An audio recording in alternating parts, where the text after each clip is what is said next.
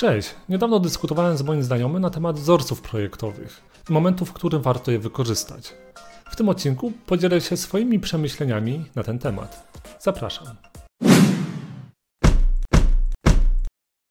Zacznijmy od podzielenia systemu na kilka kategorii.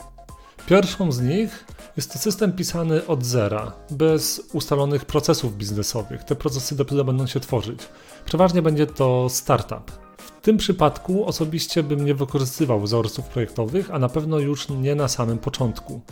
Gdzieś tam dopiero po jakimś czasie tak, ale do tego dojdziemy za chwilę. Lecz na samym początku kompletnie nie. Dlaczego? Dlatego, że system ten zapewne będzie dosyć szybko się zmieniał. To, co dzisiaj napiszemy, możliwe, że za tydzień czy za dwa nie będzie miało już racji bytu.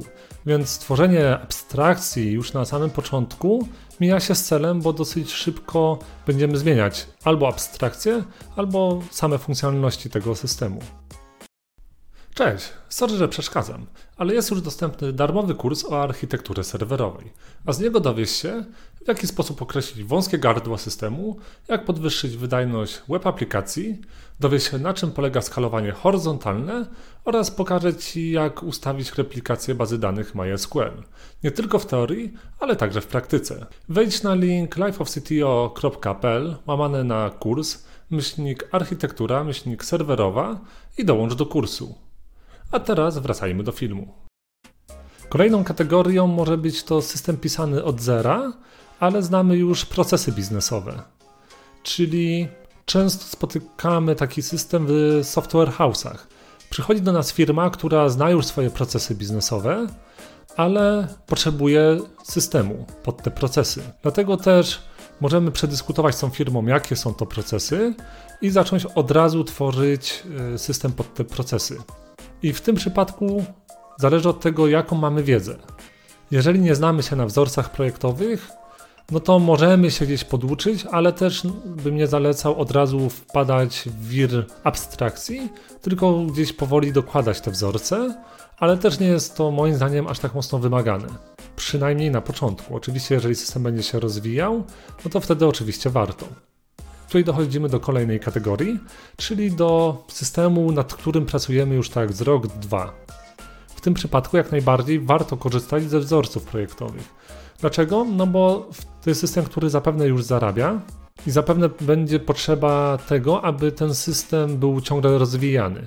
Tym samym my powinniśmy już na tym etapie zauważyć, gdzie są powtarzalne elementy, gdzie warto dołożyć taki wzorzec i po prostu to zrobić.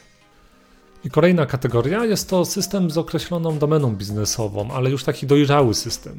Nawet jeżeli my nie znamy wzorców projektowych, jak najbardziej w takim projekcie warto poduczyć się takich wzorców i je wdrożyć, bo jest to system już pewnie dosyć duży, dosyć ociężały i każda zmiana, jaką chcemy wprowadzić, pewnie jest dosyć ciężka. Dlatego też wzorce, które wprowadzimy, ułatwią nam kolejną modyfikację tego systemu. Jak najbardziej jestem za, żeby przy tego typu systemach wdrażać wzorce. Kolejną taką kategorią są to frameworki. Zapewne mało z Was y, pisało frameworki, bo przeważnie my jako programiści najczęściej korzystamy już z gotowego, ale jeżeli jesteś w projekcie, który tworzy taki framework, albo jeżeli sobie przeglądałeś obecne frameworki i sposób ich działania, to tu jak najbardziej widać, że wszędzie są wykorzystywane. Chociażby taki front controller, czy MVC, dependency injections, y, strategia, singleton, factory, to wszystko jest najczęściej spotykane we frameworkach. Więc w jakich przypadkach ja bym się zdecydował na korzystanie z, ze wzorców, a w jakich nie? Pierwszym takim kryterium są nasze umiejętności. Jeżeli mamy już doświadczenie i wiemy, jak tworzyć wzorce projektowe, wiemy, gdzie je wykorzystać, no to możemy się pokusić na to, aby je wykorzystywać wcześniej w systemie, chociaż też, jak przed chwilą wspomniałem, też nie za szybko. Natomiast jeżeli mamy projekt, który już jest dojrzały, a my nie znamy wzorców, to tutaj jak najbardziej warto się ich poduczyć, bo na pewno pomogą nam rozwijać ten projekt. I ogólną taką zasadą, jaką ja mam, zaczynam prosto tworzyć system, a dopiero potem dokładam kolejne warstwy abstrakcji, w tym przypadku właśnie nasze wzorce projektowe. Mam nadzieję, że pomogłem. A jeżeli tak, to zapisz się na moją listę mailingową. Tam wrzucam tu trochę więcej informacji oraz zasubskrybuj ten kanał.